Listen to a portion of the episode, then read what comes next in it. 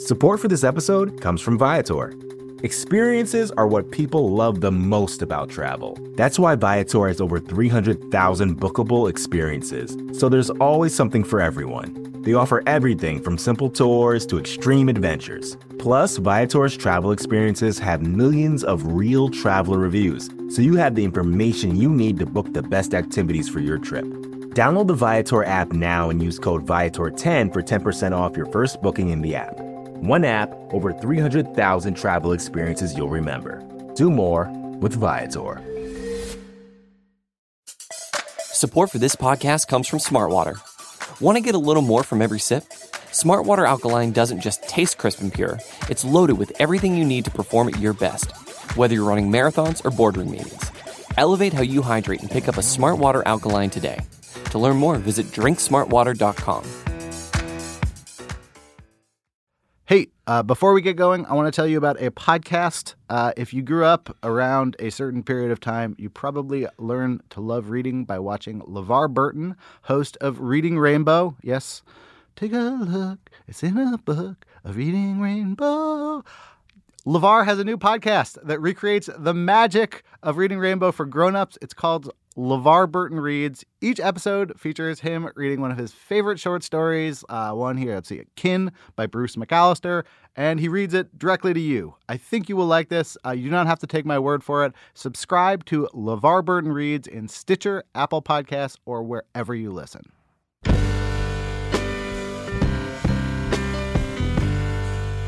Hey, it's the Long Form Podcast. I'm Aaron Lammer. I'm here with Max Linsky. Evan Ratliff is somewhere on a boat, probably. Spearfishing.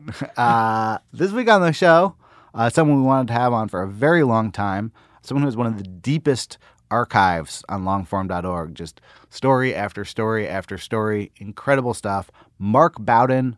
Uh, Max, you know who Mark Bowden is. I do. Uh, probably best known for Black Hawk Down. Black Hawk Down was actually a series he ran in a newspaper. Um, the, the Philadelphia Inquirer. Philadelphia Inquirer. Um, he's done tons of great stuff for the Atlantic. He has a new book out called Hue, 1968, A Turning Point of the American War in Vietnam. The book is considerably less dry than that sounds. Uh, I actually I really enjoyed reading it. Uh, it was great great to talk to him. Uh, you know what else is great? What's that? This uh, partnership we've got with MailChimp. They've been supporting the show for years, and uh, this summer we're doing a little project with them. We have curated a uh, reading list for them. They're they're reading along with us this summer, and then we're bringing all the authors who are on the list to the Decatur Book Festival over Labor Day.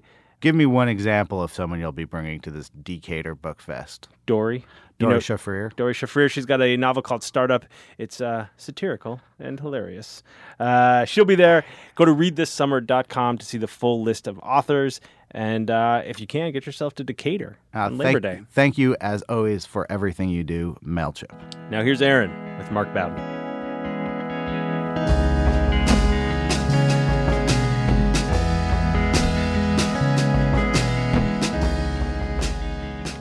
Welcome, Mark Bowden. Thank you, Aaron. Um, you have a new book out.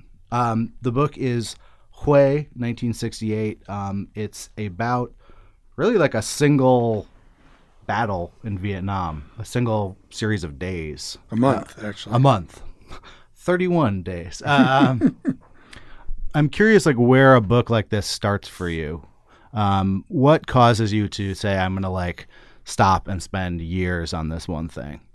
Well, it's a good question, and I think one of the fears that I have as a writer is that I will take on a subject matter that begins to weigh me down in the second or third year, and so every morning I have to wake up and wrestle with something that I hate. Thankfully, this hasn't happened to me yet, and partly it's because I do try to choose subject matter that connects with me on a personal level. Yeah. I was 16 years old when this battle was fought in 1968. And at that point in my life, um, I was having these uh, intense arguments with my father about the war in Vietnam. Neither of us knew enough, frankly, to have a strong opinion on the subject, but my dad was very much in favor of the war, and I was very much against it.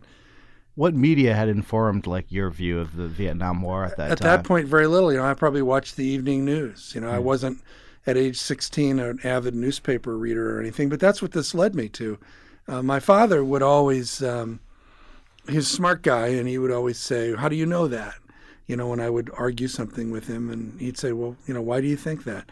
And so I actually started uh, reading newspapers. I subscribed to Time magazine, uh, which was the first time I ever did anything like that. I looked for books in the library so that, it, frankly, I could win arguments with my father. And that process of getting me engaged in trying to better understand an event that was happening in the world uh, really is one of the things that led me down a path to becoming a journalist and a writer. So the subject matter of Vietnam has always been of great interest to me, as it is, I think, for almost anyone in my generation who grew up with it. And my method of storytelling is to try to find an episode that can work as kind of a lens on the larger story. Once you started having that inclination towards journalism, what were the first few steps you took towards it? Well, I was, you know, always a kid who read a lot. I read comic books and and I remember my parents got me Bible stories and I devoured those and uh, and then my mom would um, take me along to the library when she went and I would just grab books at random off the shelves and looking for things like science fiction and uh, this process of reading about Vietnam basically was a kind of a structured study of something, and which is what I do today still. Mm-hmm. And you know, I became an avid reader of books about history as a result, and then I went to college and and became the editor of my college newspaper and started writing and um, that got me my first job at a newspaper and I fell in love with reporting and writing at the newspaper. So that's what kind of stuff were you doing when you were starting out, like first few years in newspapers? My first job at the Baltimore News American was for a section of the paper called Young World. And they hired me to write these searching stories about loneliness and acne and braces. How old were you at this time? 20, 21 years so old. So you were kind of like playing a 15 year old as a 20 year old? I was, I was the token young person, and, and, I was writing about teenagers. So I was just a few years removed from teenagers. Yeah. But what it did was, it was one section of the paper that really allowed for longer pieces. And so I was able, and it was only came out once a week.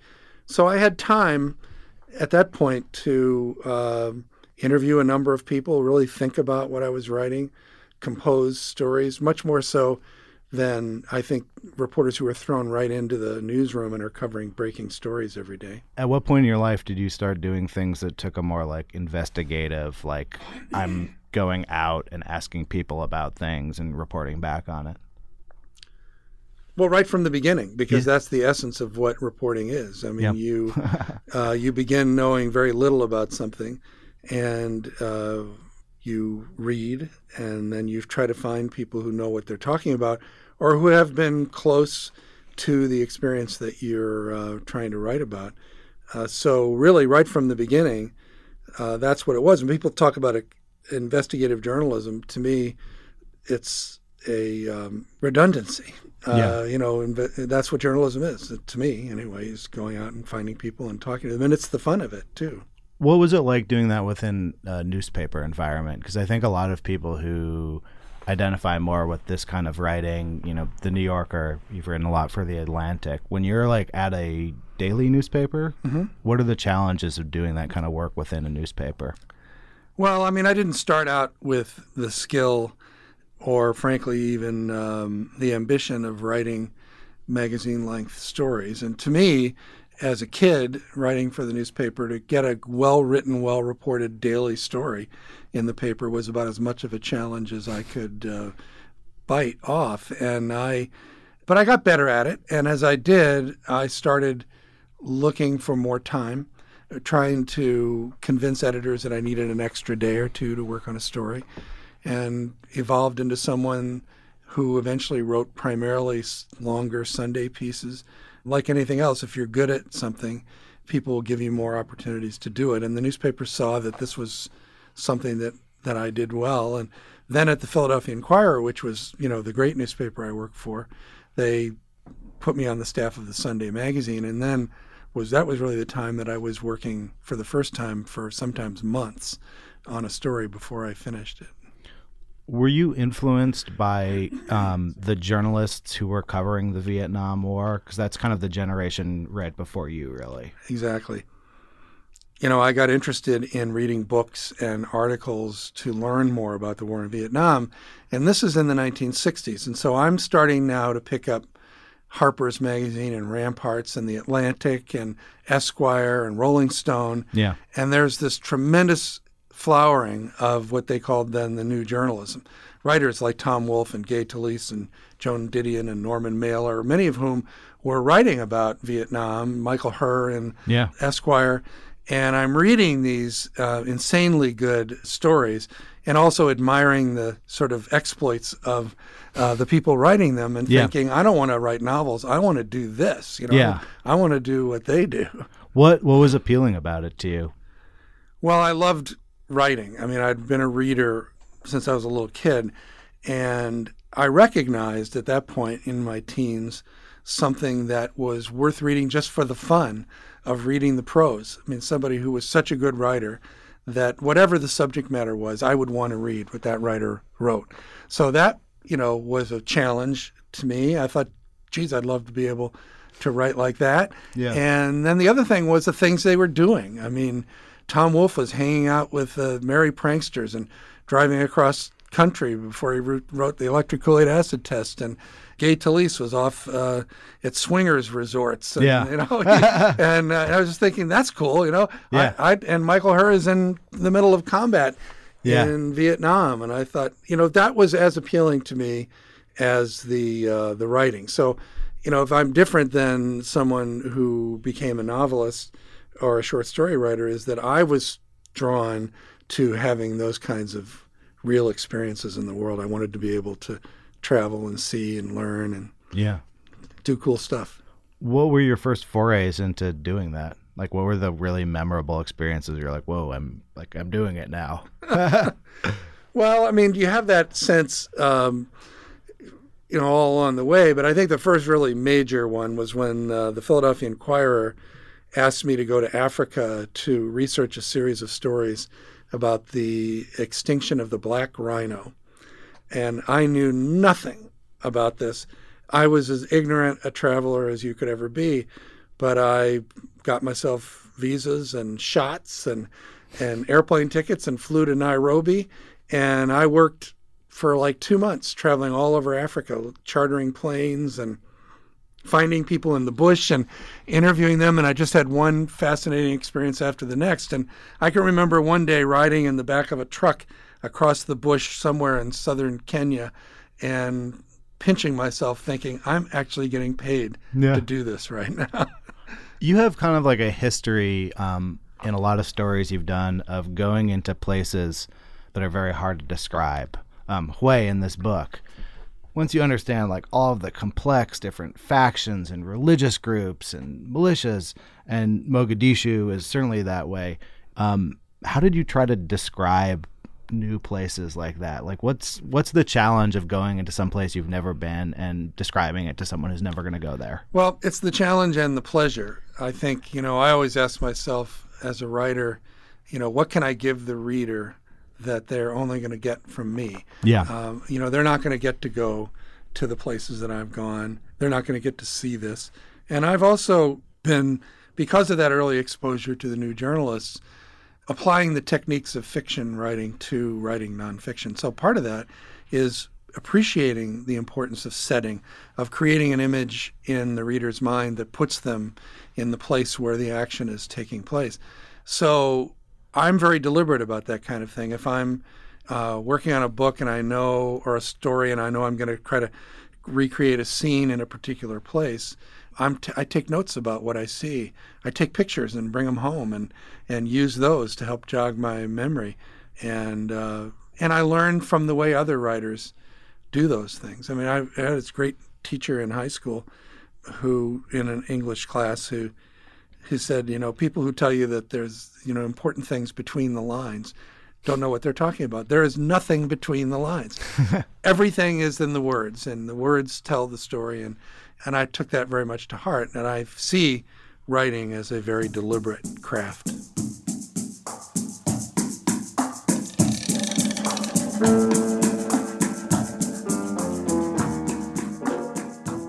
Hey, I'm going to pause things here for a moment to give you a quick word from our sponsor, HelloFresh. HelloFresh is on a mission to save home cooking. They're a farm to box company because they want everyone to have access to fresh ingredients that inspire great meals, and they don't stop there. They make cooking more fun so you can focus on the whole experience, not just the final plate. Each week, they create new, delicious recipes with step by step instructions designed to take about 30 minutes, whether you're a novice or a seasoned home cook. It's fresh ingredients, chopped, measured exactly to the right quantity so you don't have any waste at the end. And it's all for less than $10 a meal. So, delicious ingredients you'll love to eat, simple recipes you'll live to cook. Get cooking with HelloFresh. Go to HelloFresh.com and put in code LONGFORM30. You'll get 30 bucks off your first week of deliveries. Again, HelloFresh.com, code LONGFORM30. Thank you, HelloFresh. Today's show is also brought to you by Babbel, the number one selling language learning app in the entire world. Perhaps you have wanted to learn a language for an upcoming trip or there's someone out there that you want to talk to. Maybe it's something you just want to do for yourself. I think the easiest way to do it is with an app. They can teach you how to have real life conversations in a new language, all from your desktop, smartphone, or tablet. It's all practical situations how to get directions to a bookstore, order food, talk business. Uh, it's interactive, so you retain stuff. Unlike when you read it off a page, it's cut into amazing, short, convenient 10 to 15 minute lessons so you can learn wherever you are, whenever you have a free minute in your schedule. So I encourage you go to Babbel, B-A-B-B-E-L dot com slash longform and use code longform. You'll get three months free when you sign up for three months. Again, at babbel.com slash longform with the offer code longform. Thank you, Babbel. Here I am back with Mark Bowden.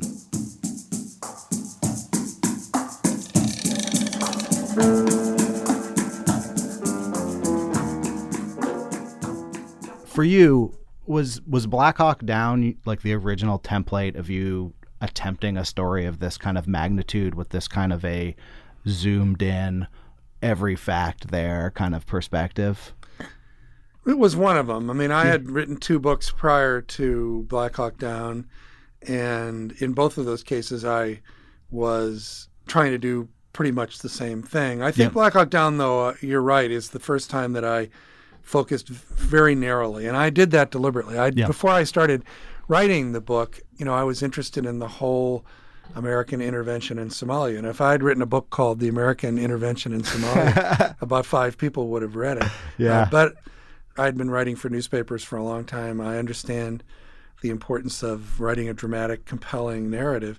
And so, what I look for as I'm looking at what happened in Somalia is the event that defines the whole story. And Yeah. if you can, I call it kind of the dramatic center of the story. And Black Hawk Down, or the Battle of Mogadishu, was that.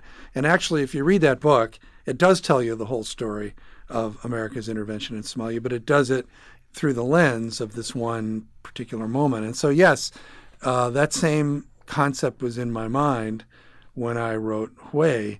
I felt like, you know, I did that successfully with Somalia, and now is an opportunity for me to take on a subject that I had grown up in the middle of, so polarizing. And when I talk about arguing with my father, I'm talking about seeing the veins stand up on the side of his neck and his face turning red. And and uh, you know, this is a very emotional and powerful uh, experience in my life. And so, why wouldn't I want to use the tools that I have to try and master that subject? Do you see that compression where you're like you know, you're compressing the Somalian narrative into this street fight in Mogadishu? Are movies an influence on that kind of a technique? I feel like you create this challenge for yourself where all of the details have to be in this like very tight physical minute by minute account.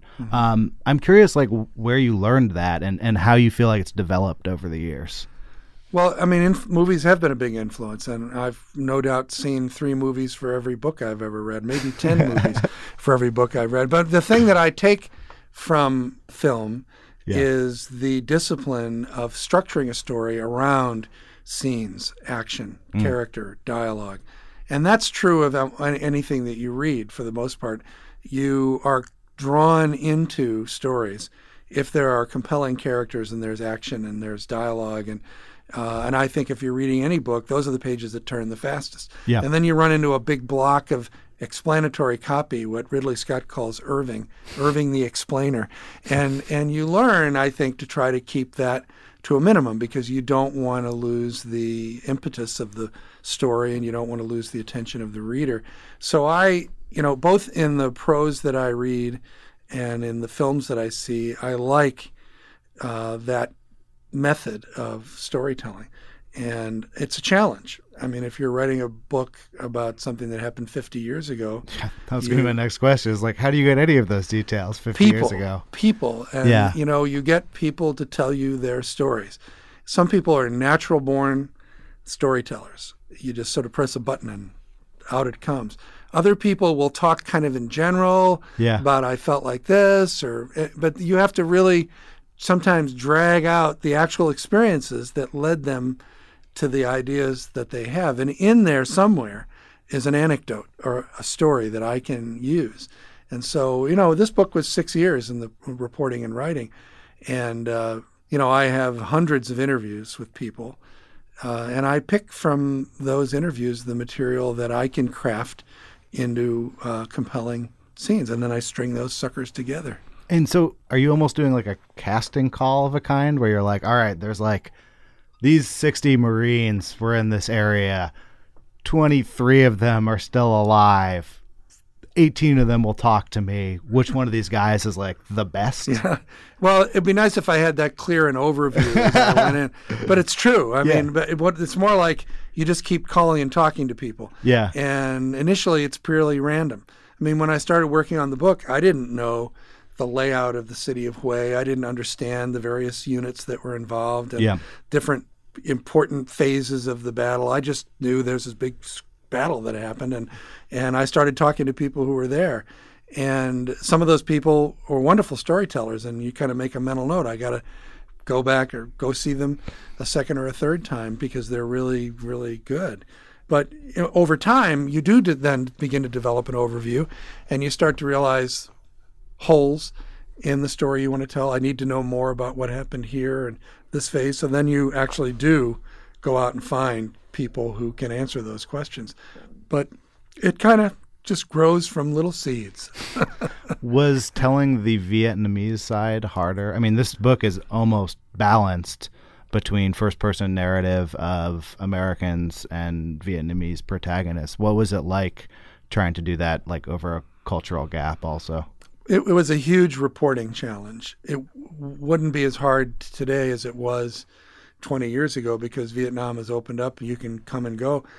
Language is always a barrier, uh, but I've worked with that now for many years. And the key there is to hire somebody who's really a talented um, fixer and translator. So I was very fortunate to find a man named Dang Hoa Ho, who was a uh, retired military officer uh, in Vietnam. And I said, you know, I need somebody to, you know, go through the archives. I don't read Vietnamese. Here's what I'm trying to do. Here's what I'm looking for. And I need somebody to find people who fought or who were civilians who were there. And Hua did all those things for me. And so when I traveled to Vietnam, he would set up like a two week itinerary for me where I would do three and sometimes four interviews a day over a period of two weeks. And I'd come back with a great store of really good in depth interviews about which I, at that point, only understood like maybe one fifth because uh, I'm only getting the snippets that he's rapidly translating for me. So I hired a young woman uh, to transcribe and translate all those interviews, and it's only then that I see the richness of the people's response. Then I went back a second time and we did the same thing, but in some cases I went back to the same people I'd interviewed once before because I really thought, like Che Thi Mung, who's the village girl who fights for the Viet Cong, and she was such a good storyteller and I think such an interesting person that I went back and saw her again and got more from her. So at that point, I kind of already knew who were going to be important characters in the story. So I was able to do a little bit more focused work. But, you know, it was expensive. I Yeah. was fortunate that I had a good advance for this book and I could spend the money to not just take myself to Vietnam, but hire someone to Yeah. work for me over there. And believe me, the cost of getting Vietnamese translated and transcribed was more than years ago I could have ever dreamed of uh, spending.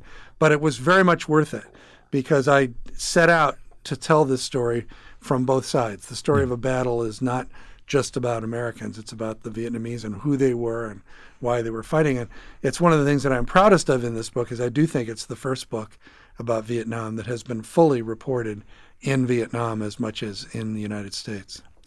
You have an um, ability in a lot of your writing. I was rewriting your um, sort of day in the life of Saddam Hussein piece, where you're able to do a kind of a, a scale distortion where like the life of a peasant and the life of Saddam Hussein seem to like kind of have a similar rhythm and depth to them. Mm-hmm. Um, I'm wondering like what you've learned about how to depict someone's life in a way that gives it that kind of equal weight because it be, it can be sort of a lot of history I feel like can become like Churchill biography number 47 sort of right. the great men and the great things they did. Yeah.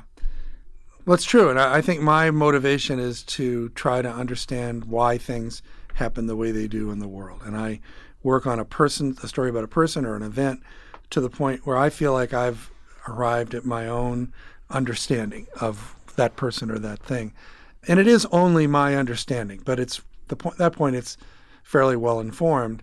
Uh, in the case of Saddam, I set out to try to penetrate all of the mythology about him, all of the distortions, uh, realizing that a lot of what we read and heard about him uh, was slanted or painting him to be this, you know, monster.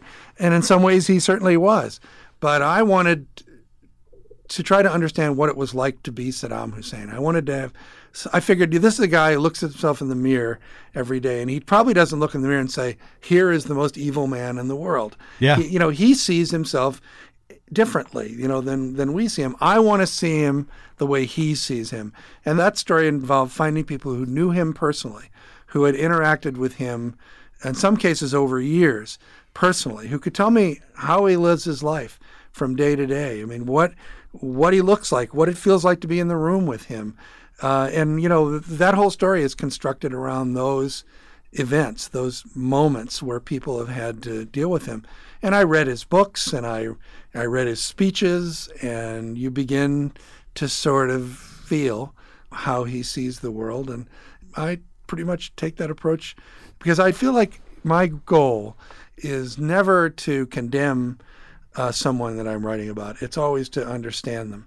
And that to me is far more interesting than passing judgment on them. I, I want you to read about Che Thi Mung, an 18 year old village girl who is who was selling hats on corners in in Hue in the daytime and going home and sharpening spikes to go into booby traps to try and kill American soldiers and ARVN soldiers in the evening. And I want to understand why she would do that and why would she would be so you know motivated to do that. And I think I did. I think I did come to understand that. And when I, and, and then you get a mosaic, you know, of all these different people whose lives have brought them to this place and this time. And you see nearly all of them are well motivated. They're trying to do the right thing. And yet this terrible tear in the fabric of civilization is taking place where literally 10,000 people or more are being killed. You know, what could be a more compelling or important story to understand. Do you think that taking that approach to sort of character and individuals makes your writing uniquely suited for adaptation? I mean, while I was reading this book, I was just kind of like, "Whoa, this is like a this is a pretty crazy cable miniseries." You know, I mean, I don't mean that in a crass way. I, I think that there's a kind of a healthy exchange of ideas right now between like cable TV and nonfiction, and, and both could be said to be pretty heavily influenced by each other yeah. right now. Um, how do you think about that stuff? Well, I mean, I've already said it. Uh, film has very much influenced my yeah. writing.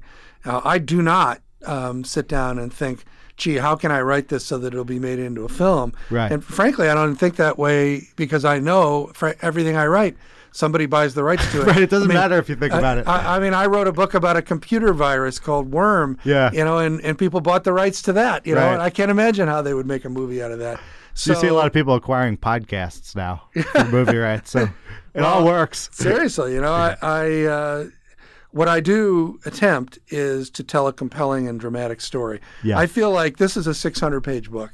If I can't make you want to keep reading, no one's going to read this book. You know, Yeah. I have no desire to write a tome that sits on a shelf uh, that people maybe admire, but they don't actually read. I want to write books that people read. That's the point. Right. And and I know the way to do that. I the, the way to do that is to fill your stories with color, with life, with people, with drama.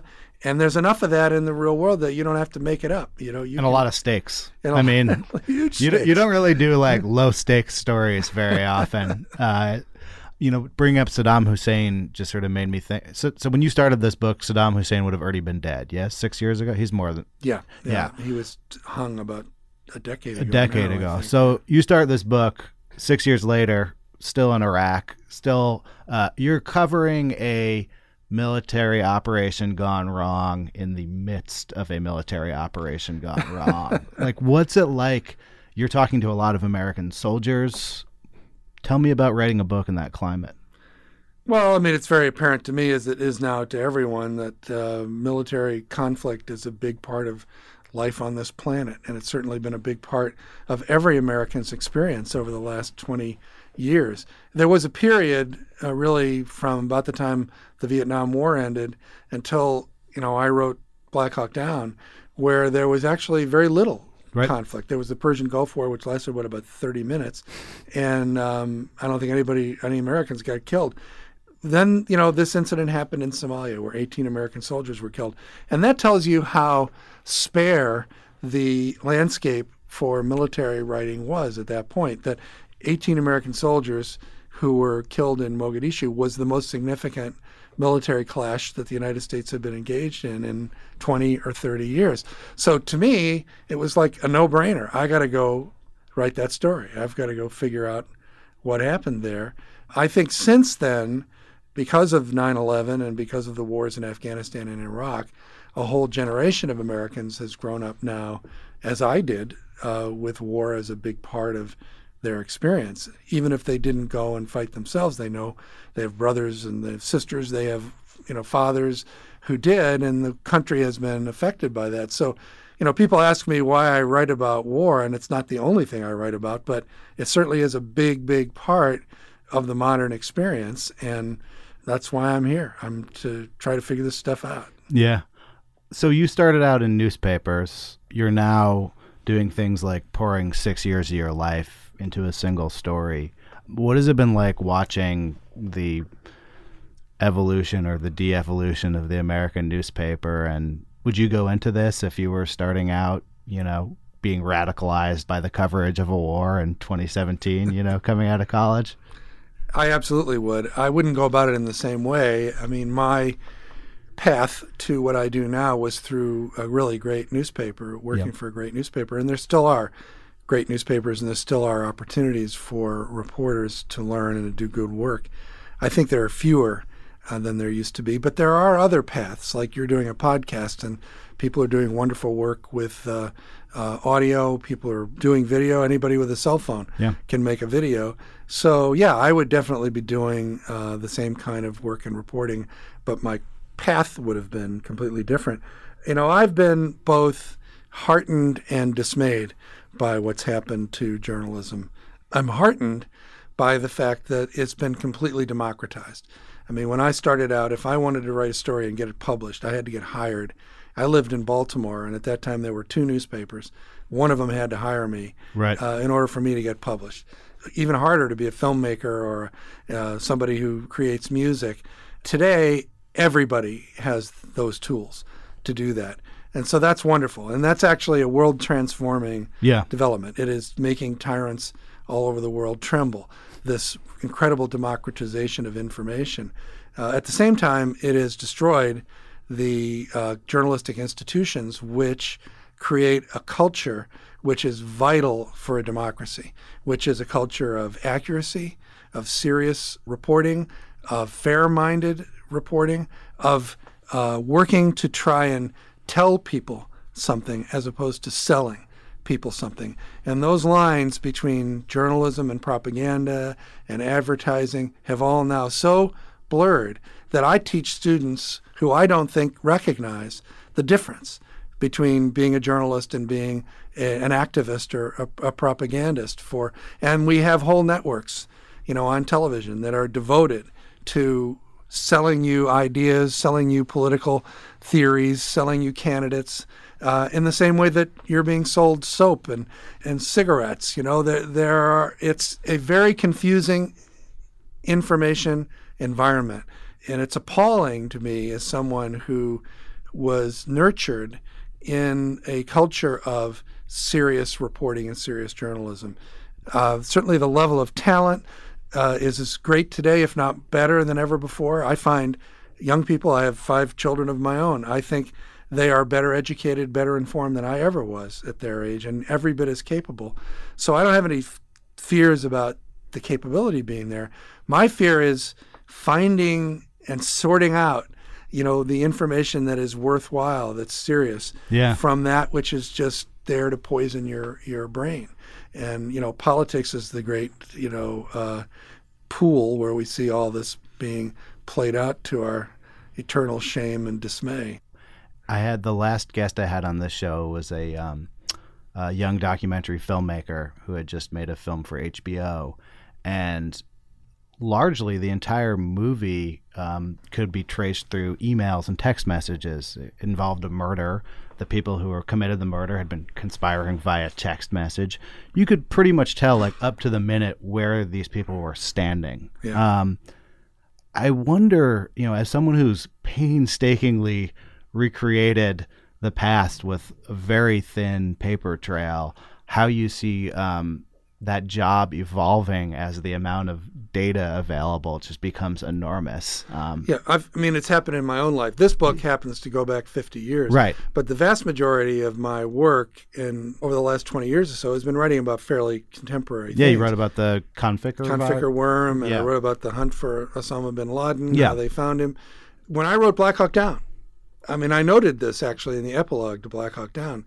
I ended up uh, at the end of that reporting trail with more information than any human being has ever had to write the story of a battle because that battle was videotaped. And I actually got to see the videotape. The, all of the radio dialogue uh, from the trucks to the helicopters was all recorded and it's all transcribed. So I don't have to, you know, try to recreate dialogue. I've got actual dialogue from the battle.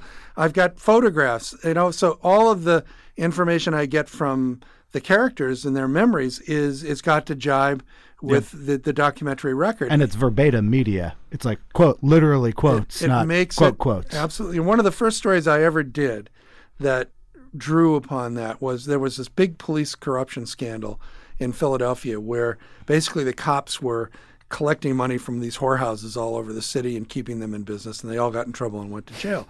And there were this, this was covered in the newspaper in the way that newspapers would cover these stories, which I always said kind of happened backwards.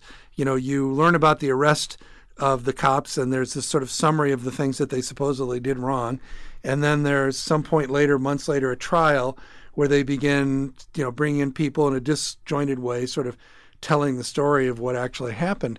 And you read about this piecemeal in the newspaper. Well, I decided when I learned that the FBI had audio taped and videotaped all of these meetings between the cops and the and the people they were collecting money from. I thought, you know what? Those are scenes. You know, and if I can construct a story using that information, I can write a very accurate story and a dramatic one that just unfolds. So you can see with your own eyes exactly what the story is about and exactly what happened. And then supplement that by reporting and learning who these characters were and what the context was, you know, for this meeting. And I remember going to the courthouse, and uh, this was in Philadelphia at the federal building, and I went to the judge's chambers and they where they had held this trial, and I said I, would like to see all the videos, and they said, well, you can't see those videos. And I said, well, I can. Uh, you know, they were actually shown at the trial. They're part of the public record. Right. And so we had to go to the federal judge, and he said, yeah, he can see them. That's part of the court record. So they handed it over. And what they were doing is they were giving me the most amazing uh, raw material for a story. And I, to this day, I'm shocked that I'm the only reporter who thought to do that because it's just such a no brainer. You know, there it all is. So I, when I write a contemporary story, I'm always asking people, you know, do you have pictures? Do you have video? If it's a story that involves the police, you know, what kind of surveillance did they do? You know, what can I get access to? And there's a whole lot more of that today, and there will be more in the future. Uh, and that just seems to me gives writers more material. I mean, I always just think that the documentaries that are going to come out of Iraq and Afghanistan, like when you were doing Black Hawk Down, that was when like it was still pretty expensive to get like a little like low res camera. Nowadays, everyone has like a 1080p camera. Like there'll be multiple angle Yeah. 3D captures of this stuff, and I would just assume based on where American culture is right now that everyone's filming themselves doing everything on on both sides of the war, probably. But it takes, you know, a certain artistic ability Right. to take all that raw material and, and be able to tell a compelling story with it. And I think, frankly, the people who can do that are, are rare. But they're there. I agree with you. And I think you're going to see, you know, fantastic work and work presented in ways that I haven't even imagined. I mean, I'm still, I'm an old fart. I'm, I'm writing. You know, I work with the written word on the page. I think young people are much more inclined today to work with multimedia. The internet gives you the opportunity, and I've never seen yet anyone who has completely mastered the capability that the internet provides, where you can literally combine every kind of media in a way that tells a story, that, and, and they can tell a story in a way that no one's ever seen before. I do think it weirdly comes back to like text and photographs a lot. Like when mm-hmm. you really look at stuff that succeeds, there is a sort of like essential forums element to it. But who knows? And you know, and if I can say a few words in defense of prose, Yeah. I mean, there is no tool for expression superior to language. I mean, language is the is the medium of thought. Yeah. And the only way ultimately that you can actually get inside of a character's head or really reach to the nuance of any event in life is through language. I Yeah. think you can. I see film, which is something I've worked in as well, as impressionistic in a way. I mean, you can show a great deal, and in some ways, the beauty of it is you leave the viewer wondering a little bit about what was what was in that character's mind. You know, when they did that. Prose can put you inside of characters' heads, and you know, and, and you can convey so much information with language so accurately, so concisely. Nothing will ever replace it, I think, as the ultimate medium for storytelling. Um, well, I think that's very much on display in this book. Thank you for taking the time. It's really been a pleasure, Aaron. Thanks.